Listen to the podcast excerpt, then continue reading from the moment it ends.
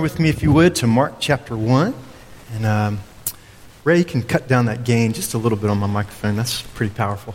Good morning. It's powerful. Yes, thank you. Wake you up this morning. Turn with me to Mark chapter 1, if you would, and we're going to continue as we look at our series, uh, Rediscovering Jesus and the Gospel of Mark.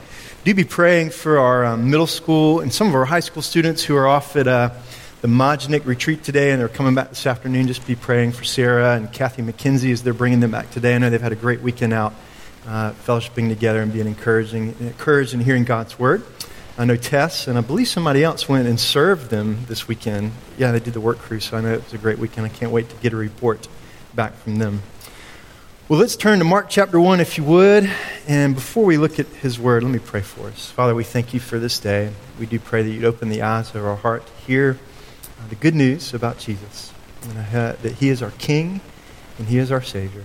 Lord, we love you and we honor you. Thank you that your word is alive, it's living. Uh, Lord, would you use it to transform us today? And we pray these things in your name. Amen. Mark chapter 1, 14 through 20. And let's read and listen to God's word together this morning. Now, after John was arrested, Jesus came into Galilee proclaiming the gospel of God and saying, The time is fulfilled and the kingdom of God is at hand. Repent and believe the gospel. Passing along the Sea of Galilee, he saw Simon and Andrew, the brother of Simon, casting a net into the sea, for they were fishermen. And Jesus said to them, Follow me, and I will make you become fishers of men. And immediately they left their nets and followed him. And going a little farther, they, he saw James, the son of Zebedee, and John, his brother, who were in the boat mending the nets. And immediately he called them, and they left their father Zebedee in the, in the boat with hired servants and followed, followed him. I love to read, and you know, if you notice in novels and in stories, have you ever paid attention to the very opening lines of a story or the opening lines of a novel? I want to just do a little test on you. I think I'm all about giving you guys tests. I want to give you a couple of opening lines from novels or stories. Some of these are children's stories, and I want to see if you can, you can, you can figure out what the book is or the novel is. All right, you ready? So get your thinking caps on. Here's the first one. And I think this is a dead giveaway, but maybe not. First line in this book is In a hole in the ground there lived a hobbit. Not a nasty, dirty, wet hole filled with ends of worms and oozy smells, nor a dry, sandy hole with nothing in to sit down or eat. It was a hobbit hole, and that means comfort. Anybody know? The Hobbit. All right, okay. It's a dead giveaway. All right, here, here's another one. This one might be a little harder. Call me Ishmael. Man, we have some smart people here. That's pretty good. All right, here's a good one. In an old house in Paris that was covered with vines lived 12 little girls in two straight lines. All right, that was an easy one. Oh, man, we read that book to our kids all the time. I still love Madeline. And then, last but not least, Mr. and Mrs. Dursley of number 4 Privet Drive were proud to say that they were perfectly normal. Thank you very much. Who said it? Harry Potter. Oh, that's pretty good. And I, I you know, I like this last part. Though. Just let me finish it. They were strange. They were, they were the last people you'd expect to be involved in anything strange or mysterious because they just didn't hold with such nonsense. Anyway, yes, you got it. Harry Potter. Very good. Well, we hear for the first time this morning the voice of Jesus here in the Gospel of Mark and what he, he says. You know, first words are very important. J.K. Rowling, she knew what she was doing when she wrote that, those first words to the book Harry Potter. Uh, the Hobbit, Tolkien, knew what he was doing when he talked about explaining how comfortable hobbits like to be. And then you see the rest of that story about how uh, Gandalf and really the other, others are making uh, his life more and more uncomfortable and getting him out of his comfort zone, if you will. So, first words really are important. And so, this morning in the Gospel of Mark, we hear the first words of Jesus. And what was Jesus's opening line this morning. His opening first words in Mark were Repent and believe the good news, the gospel of the kingdom, and follow me. And so, almost the first words out of Jesus' mouth are this invitation to follow him. Now, to Mark's readers, to those who were around him when he was writing to, uh, these first words of this gospel would have been a very unique first words, if you will, follow me. Now, why would it, been, why would it have been unique to Mark's readers? Why would it been, have been unique to the folks around that time, follow me? Well, back then, in the Jewish tradition, pupils chose rabbis. It wasn't the other way around. If you were a young Jewish boy and you wanted to be trained under a rabbi, you wanted to be trained under a spiritual father, have a mentor, if you will, mentors didn't pursue their mentees, if you will. I thought, uh, is that a word, mentees? They didn't do that. Pupils would have to pursue the particular rabbi that they wanted to be trained or study under. Rabbis didn't choose pupils. So if you wanted to sit under the teaching, you would have to go and, and seek them out. But Jesus here, his first words are showing us that he is seeking his disciples out.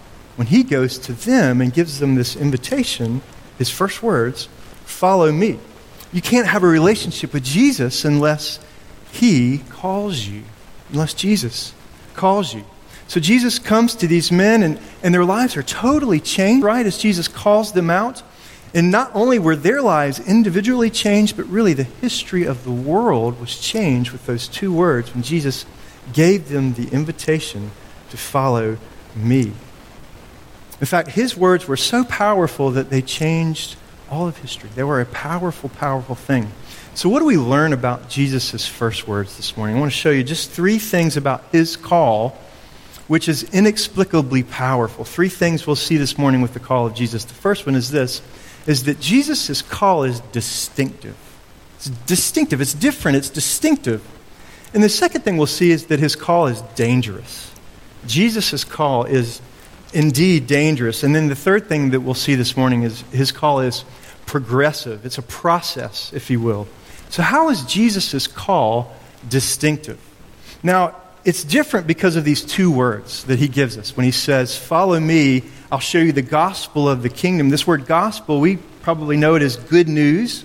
And he mentions this word gospel twice and then the word kingdom once. He says, Repent and believe the good news, the gospel of God. Now, that word gospel in the, in the Greek language is a, is a compound word which comes from two words angelos, which is a word for announcing news, and then eu, which means joyful. So it means literally the news that brings joy.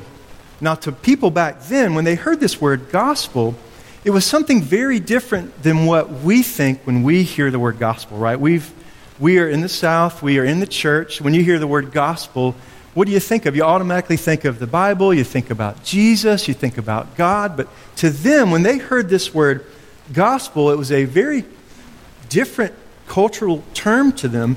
When they understood the word gospel, they thought about a history making or life altering or life shaping event or news that happened. Let me give you an example, for instance. Back then, right around the time of Jesus and Mark, when he wrote this gospel, they found a Roman inscription. Uh, and this is what this Roman, not Christian, not Jewish, but pagan Roman inscription, here's what it said. Get this. It said, The beginning of the gospel of Caesar Augustus and then it goes on. If you read this inscription, it begins to tell you the story or the history of this birth and coronation of Caesar Augustus as the king of the Roman Empire. So, do you understand then that when they heard that term back then, when they heard the term gospel, it meant some life changing news that was happening? It, it, didn't really have a, a religious or cultural relevance uh, like it does to us. So, it was this history shaping event that changed everything you know, often back then, two kingdoms would go to war, right? The Romans and the Greeks, for instance, they would go to war. And whomever that had the victory, somebody had to win, right? And whenever these two kingdoms were going to war and one of the kingdoms won, they would send, and literally the term was evangelist. This is interesting. Again, when we hear the word evangelist, what do you think of? Who do you think of? Billy Graham. Yes, I knew you were going to say that. And I knew Billy Graham's grandson. That's my claim to fame, is that I knew Billy. I had lunch with Billy Graham's grandson in seminary. So there you go. I'm famous. Um, I didn't wash the chopsticks that I used. It was great. No. Uh, anyway. But when we think of the term evangelist, right, we think of, of Billy Graham. We think of, think of it in a Christian cultural context. But back then, when these two kingdoms were going to war and the war was won, they would send evangelists from the front, dispatches from the front, and they would go and they would share with their kingdom uh, the good news that, hey, listen, the warriors who have been fighting for you have won the battle, and we are no longer under slavery from the bad king, if you will. And they would bring this good news from the battlefront. They were evangelists, if you will. So the gospel is an announcement. If we put it in that context, the gospel is this announcement that something has happened in history, something that has been done for you that has changed your status forever.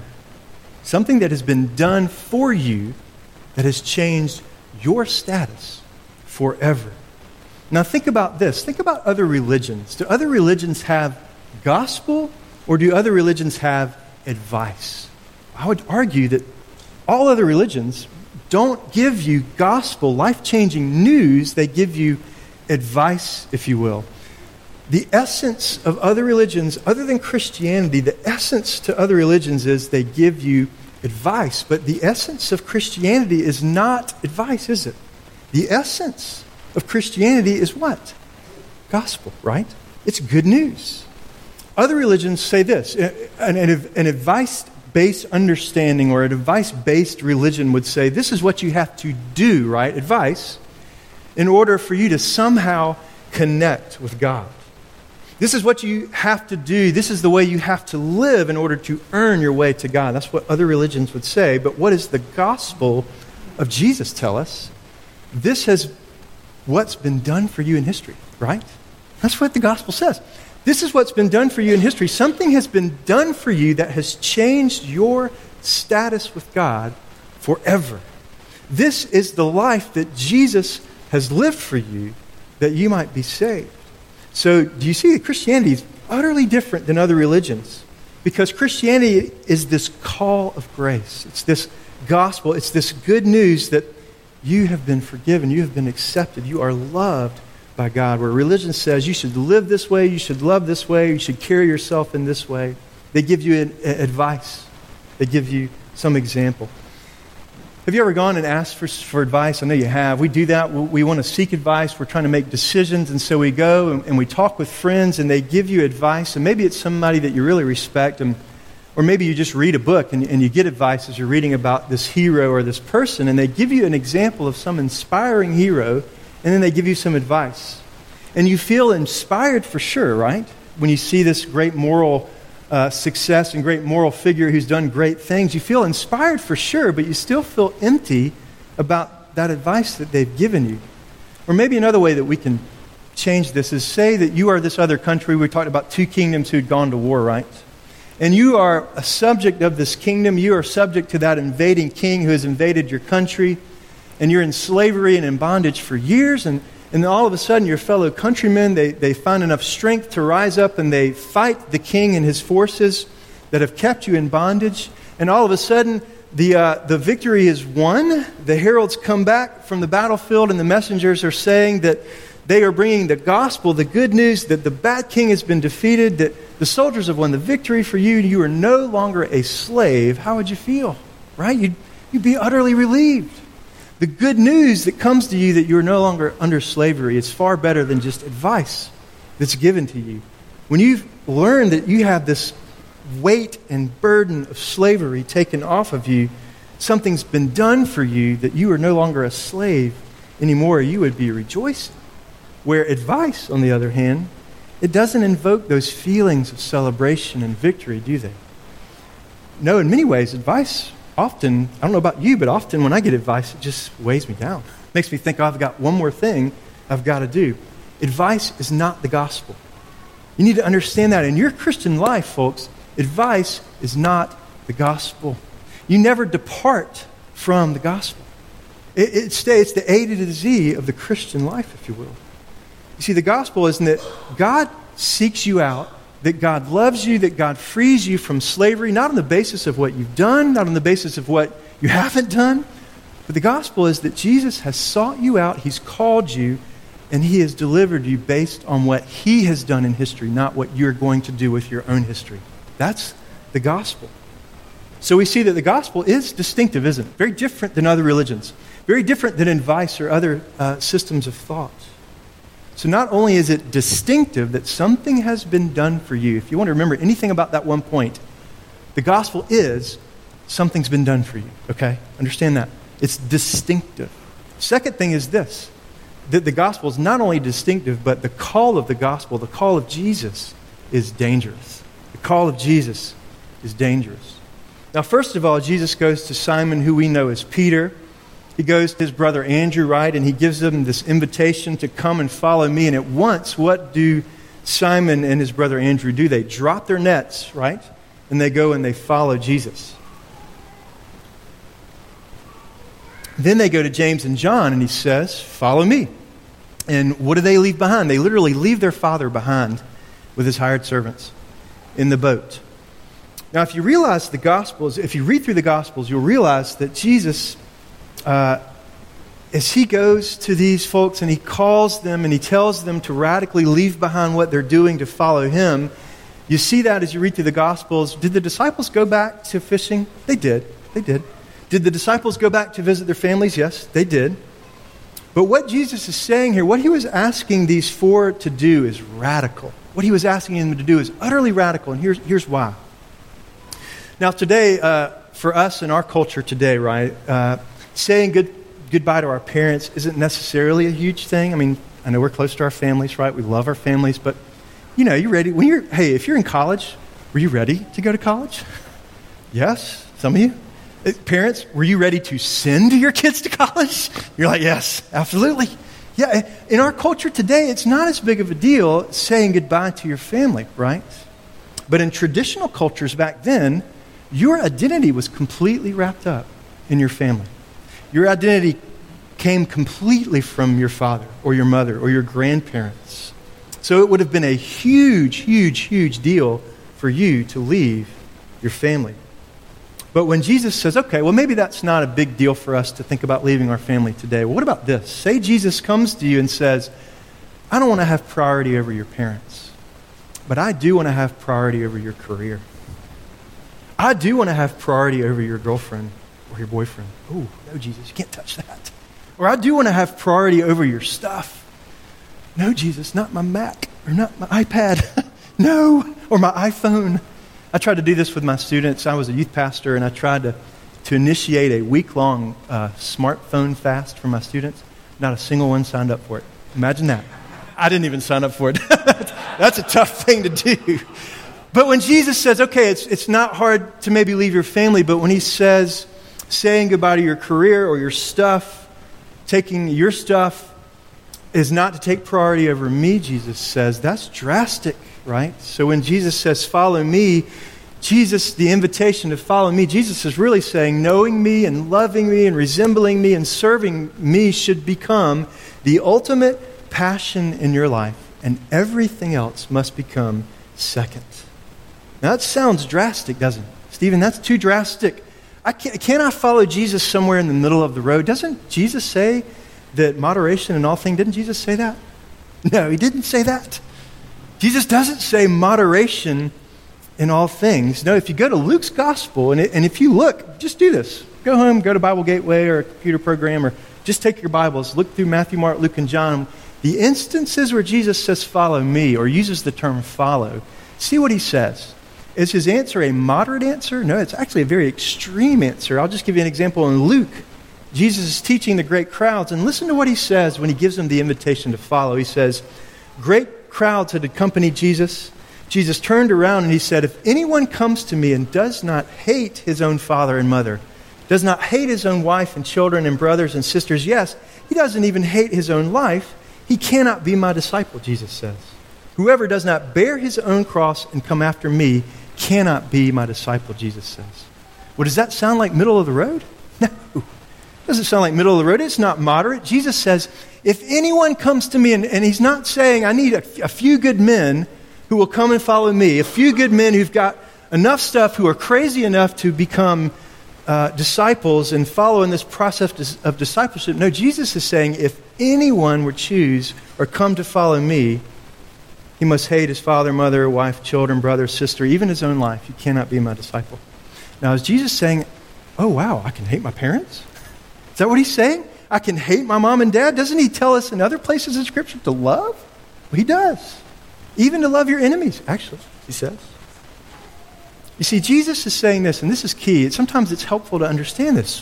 When you see that Jesus says you need to hate these things, Jesus is saying discipleship does not hate actively as in you hate your parents and then love me, Jesus is saying.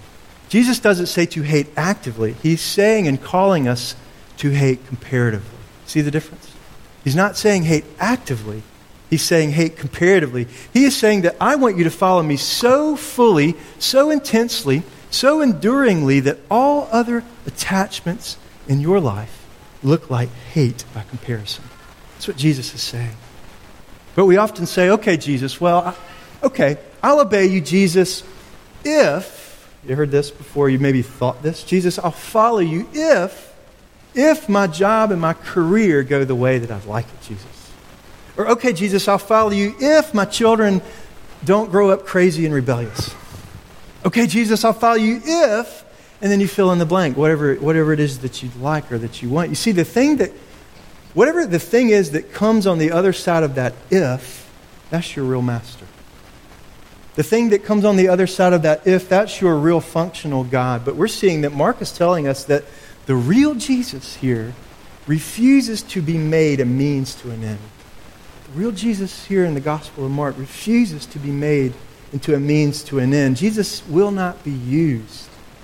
He will not be used. If he calls you to follow him, he must be the goal. Tim Keller put it like this He says, That sounds like fanaticism. That's crazy. That sounds like fanaticism, but not if you understand the difference between religion and the gospel, he says. He says religion is advice on how you must live to earn your way to God. Your job is to follow that advice to the best of your ability, Keller says. If you follow it but don't get carried away, then you have moderation. But if you feel like you're following it faithfully and completely, you'll believe that you have a connection with God because of your right living and your right belief. And then you'll feel superior to people who have wrong living and wrong belief.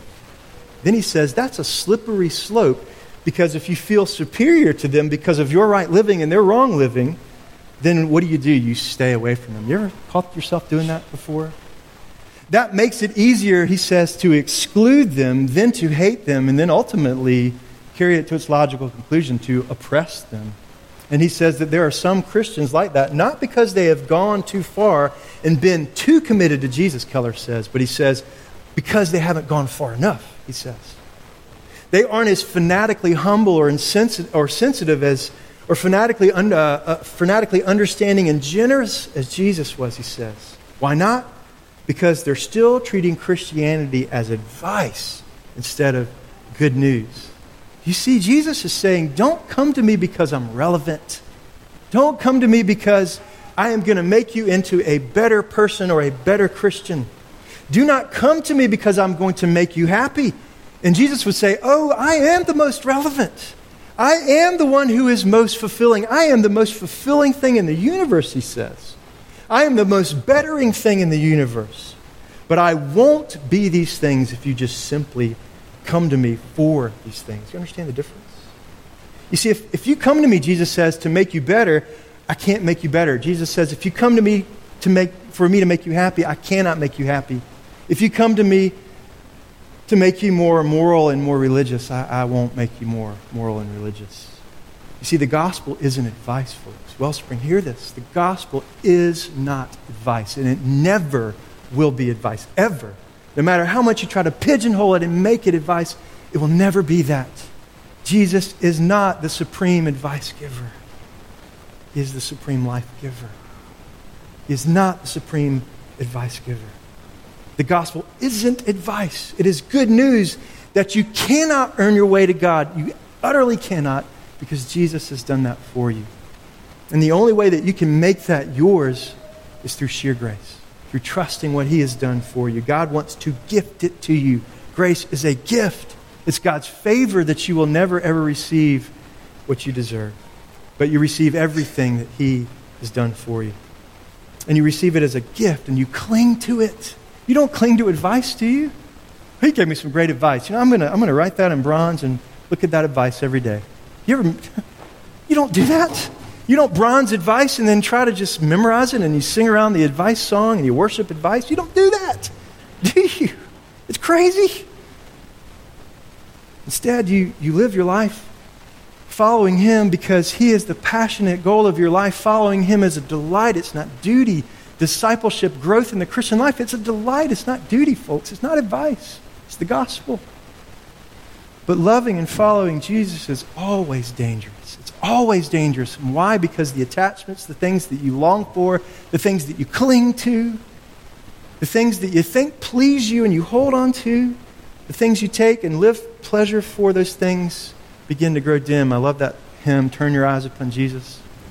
I love the line, the things of this earth grow strangely dim in the light of his glory and grace, right? We cling to those things, cling to him. So we see that his call is distinctive, right? It's not, not advice. His call is dangerous. And now we see, thirdly, that his call is progressive. It's a process. His call is progressive. It's a process. Growth in the Lord and growth in the Christian life, it is a process. Look at verse 17. Jesus said to them, Follow me, and I will make you become fishers of men. Now, before we go further in this verse, I need to tweak your understanding of, of, what Jesus means about two things in this verse. The first thing is this phrase, make you become, and the second thing is fishers of men. When Jesus says, I will make you become, it's actually a little bit more nuanced, if you will, in, in the original language, the Greek. I don't know why the, the English translations miss this. It's not that they're wrong, but the, you do have some latitude in the way you translate scriptures. And so it's, it's a little differently understood, and if you read it in the original, it sounds like this. You can really translate it like, Follow me, and I will make you, fashion you to become fishers of men. It's, if you're a grammar nut, it's an infinitive. You know, put a to in front, to become. Sorry, I'm not really a grammar nut, but I know that enough. So if you're a grammar nut, you need to correct me. You can. I know, Ray. Thank you. So follow me, and I shall make you, fashion you to become fishers of men. You see, the idea of following Jesus here is a journey, it's a process. It's a process. Jesus isn't stationary. Jesus isn't saying, Come learn of me, and I'm going to give you the workbooks, and I'm going to give you all the material, and then you go home and self study on how to become a disciple. He doesn't do that, does he? He invites you, Come and follow me. I'm on a journey. And so, first of all, we see that this is a process with this word follow. Then Jesus doesn't say, I'm going to make you perfect followers. If you would just follow me, then zappo presto, you're all of a sudden perfect followers of Jesus. No, it's right here in the Greek. Jesus says, I will put you in a process where you will become followers of me and become fishers of men. Now, that's the process. What's the journey? What's the mission? What's Jesus' mission that's progressive? Because Jesus does progressively develop us, doesn't he? But what's the goal? What's the mission? The mission is to become fishers of men. And this, you know, I've never really quite understood this until I began to study for this. This is fascinating. If you look at the imagery and the metaphor, the metaphors that are used in the Bible, the phrase fishing or fisherman, which I like to fish, so I thought maybe there's lots of places in the Bible that mention fishing, but actually there aren't at all. In fact, the, the terms fishing or fishermen that come up even before at least Jesus said this. If you go to the Old Testament, whenever the idea of, of fishing or fishermen is mentioned, and especially Jeremiah talks about this, it had this ominous ring to it. You see, God's fishing in the Old Testament took place in the context of judgment, right? Now, what do you have to have in order to go fishing? You have to have a fishing pole and you have to have water, right? Here's another interesting thing. The Old Testament imagery for water, for oceans or a lake or a sea, the Old Testament imagery for water, this Hebrew imagery of water is a place of chaos, a place of death, a place of darkness and coldness. It represents the kingdom of the world, if you will. It represents the kingdom of self centeredness, if you will. We kind of saw that a little bit last week in, in, in Genesis. This kingdom of me, lost in myself. So you put fishing and water together, it's an ominous ring to it. It's not positive. It's really about this kingdom of self, this kingdom of judgment. And that's why God uses this term fishing in Jeremiah, where he talks about that they were to rescue men from judgment. So it begins to give you this picture. Fishers of men is that there's a journey, and Jesus is making it clear to his disciples, they would have gotten this, that the journey that he is leading them on, their new mission would be to rescue people from the judgment of God. That's the mission. And from the kingdom of themselves. But to become a fisher of man, there had to be a journey, right? When Jesus came to the disciples and he said, Follow me, they had no idea where Jesus was going, did they? They thought Jesus was going to be going from strength to strength, from victory to victory. He's our new general, our new spiritual mentor. He really gets it. We're going to follow him, and it's going to be awesome, right? What happens a few months later? They're following Jesus, and what? The wheels fall off. They abandon Jesus, they, they betray Jesus, they fight, they fuss. The wheels fell off. And that was the way that Jesus was going to be turning them into fishers of men. That was Jesus' way of turning them into fishers of men. Think about it like this. Let me put another spin on this. Say you were to ask a seven year old, you, you yourself have gotten recently married, you're in love with your spouse, and you have a seven year old niece or nephew, and you're visiting with your niece and nephew, you're, you're freshly married, you know, you got that six month honeymoon buzz. You know what I'm talking about? You're just like, oh, I love you, honey, I love you. And you sit down with your niece or nephew and say, I want you to write an essay for me on what it's like to fall in love and be married. Okay? So they do that, and in seven year old fashion, they write the essay, they come back to you, and they give you that essay, and you read it and go, Great effort, but man, you missed it. not even close, right? Not even close. It's not even reality of what it's like to fall in love and be married. No seven year old could imagine what it would like to fall in love and be married. Here's this understanding of the process of becoming fishers of men. You are at least that far away when you start on this journey with Jesus. You are at least that far away, if not further. You have no idea how long it's going to take you. It's no idea how long it's going to take for Him to transform you and make you into a fisher of man, how far you have to go.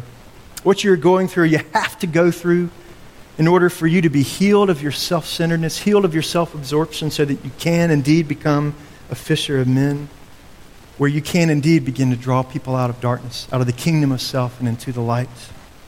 The disciples had no idea, right? They had no clue that it was going to be that hard. Jesus knew it was going to be harder than they had ever imagined, didn't he?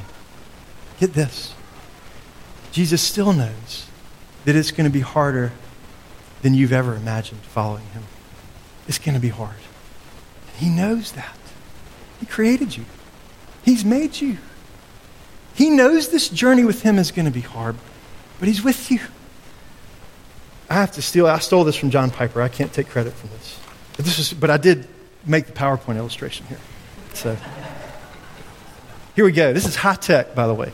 Wish after the installation service for me, there would be an installation service for PowerPoint. Wouldn't that be great? Okay, here we go. Jesus says, Follow me, right? Here's how we break this down. First of all, follow emphasis on me. Follow me, Jesus says. Follow me he says. And then he says, Follow me. Follow me. There's a distinction, right? Follow me is the first thing you hear in this invitation, the call of Jesus. Follow me. And then the second thing, and we often as believers confuse this. We want to always stick with this. Oh, wait, no, I'm sorry. We want to always stick with this. Follow, follow. And we forget the me. It's all about the path. I got to get this, path. I got to get advice. I got to get this path figured out. No, it always comes back to follow me. Do you, under, do you understand that? You get me first, Jesus says. You don't get the path. You get me first. You get him. You get Jesus. You get the person Jesus always before you get the path. You get the King Jesus first. Where he's taking you comes second. Path second. Mission second. Person of Jesus first. Path of Jesus second. Don't switch those things around. Oh, path of Jesus, and then I'll get to the person. You'll never get to Jesus, ever. Path, person first. Person of Jesus always comes before the path of Jesus. Beloved, I hope you understand that. You get Him. The invitation to follow me, you get Jesus. Path comes second. You get the person.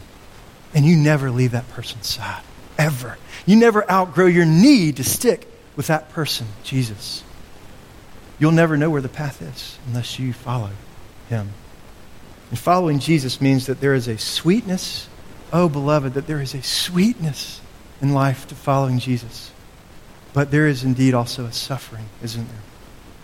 Mark's made it clear that following Jesus entails a risk of faith. Is there's a huge risk to following Jesus. You know, we don't like to think of faith as something risky, do we? You know, when we think of the term risky, faith and church and Christianity are kind of the last things on our mind, right? Are you going to church today? Oh, that's a risky place. Don't go to church. That's dangerous. We don't think that. We think, I'm going to go rock climbing. Oh, that's risky. I'm going to go whitewater rafting in class five rapids. That's risky. Letting your 15 year old drive. Risky. Right? Sorry, students. I, know, I just had to throw that in. But following Jesus, we don't think of faith as, as a risky thing, right? But following Jesus is far riskier than rock climbing or driving with a 15 year old or, or whitewater rafting. Why is that? Because you have to die, folks. The invitation to follow Jesus means you have to die. It means that in reality, it is far harder to die to your self absorption. It's far harder to, to die to your self centeredness, to be curved in on yourself. It's far harder to die of your desire to control and manage your life, isn't it? It's almost easier to jump off a cliff, and I'm not saying do that, but it, it ends. But following Jesus, it's far harder. It's far harder to die to yourself. Faith feels like death. People don't equate faith, but Jack Miller said that. Faith feels like death. It feels like death to trust Jesus with your children. It feels like death to trust your marriage to Jesus when it's not going like you want it to. It feels like death to trust your career to Jesus. It feels like death. Faith feels like death.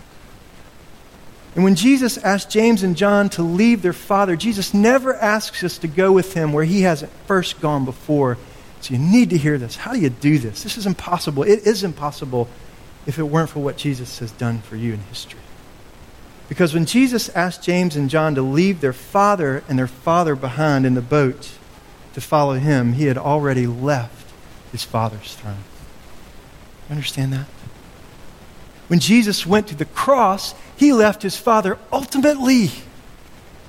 When he went to the cross, he experienced infinite loss on the cross because he experienced hell for you so that you don't have to experience. So, is Jesus calling you this morning? Is Jesus calling you? And if he's calling you, what is he calling you to? Maybe it's to know him for the first time. Maybe you have lived your life based on advice. And you've never, ever known about the me Jesus. Come to him. Good news is you don't have to be fit and have it all together. The only fitness that God requires of, of you is that you feel your need of him. Maybe Jesus is calling you Maybe He's calling you to forsake something that you're clinging to so tightly and you're finding peace and you're finding life in it, but really, there is no peace or life. Maybe He's calling you to a greater commitment of resources that you want to give your resources away, or He's com- calling you maybe you and your family to do something and go somewhere where you have no idea where He's going to lead you, but there's a stirring in your heart and in your family's heart, and you know something's going on. Maybe He's calling you to risk forgiving and moving towards someone that's hurt you? What's he calling you to? Don't ignore his voice. Don't ignore his voice. And know that he has already gone before you. He has gone before you. Let me pray for us. Lord Jesus, we need help. I'll ask the worship team to come on up. Lord Jesus, we need help. We, uh, we don't like risk. We are creatures of comfort. We are creatures of habit. We are creatures of security. But Lord Jesus, life will not make sense if we just follow advice.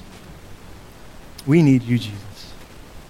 We need to hear it loud and clear that you need to yell it, maybe just whisper it into our ears follow me. It's me, me, me, me. It's not advice, it's not your comforts. It's me. Follow me. Lord, help us not put the path before the person. Help us to trust you, Jesus. Help us to relax and, and release our ways and our control and trust you where you might want to take us and where you want to might take this church, Lord. Wellspring, this church is yours. It isn't ours. Take us where you, you want to take us, Jesus, and help us to trust you. And we pray these things in your name, Jesus. Amen.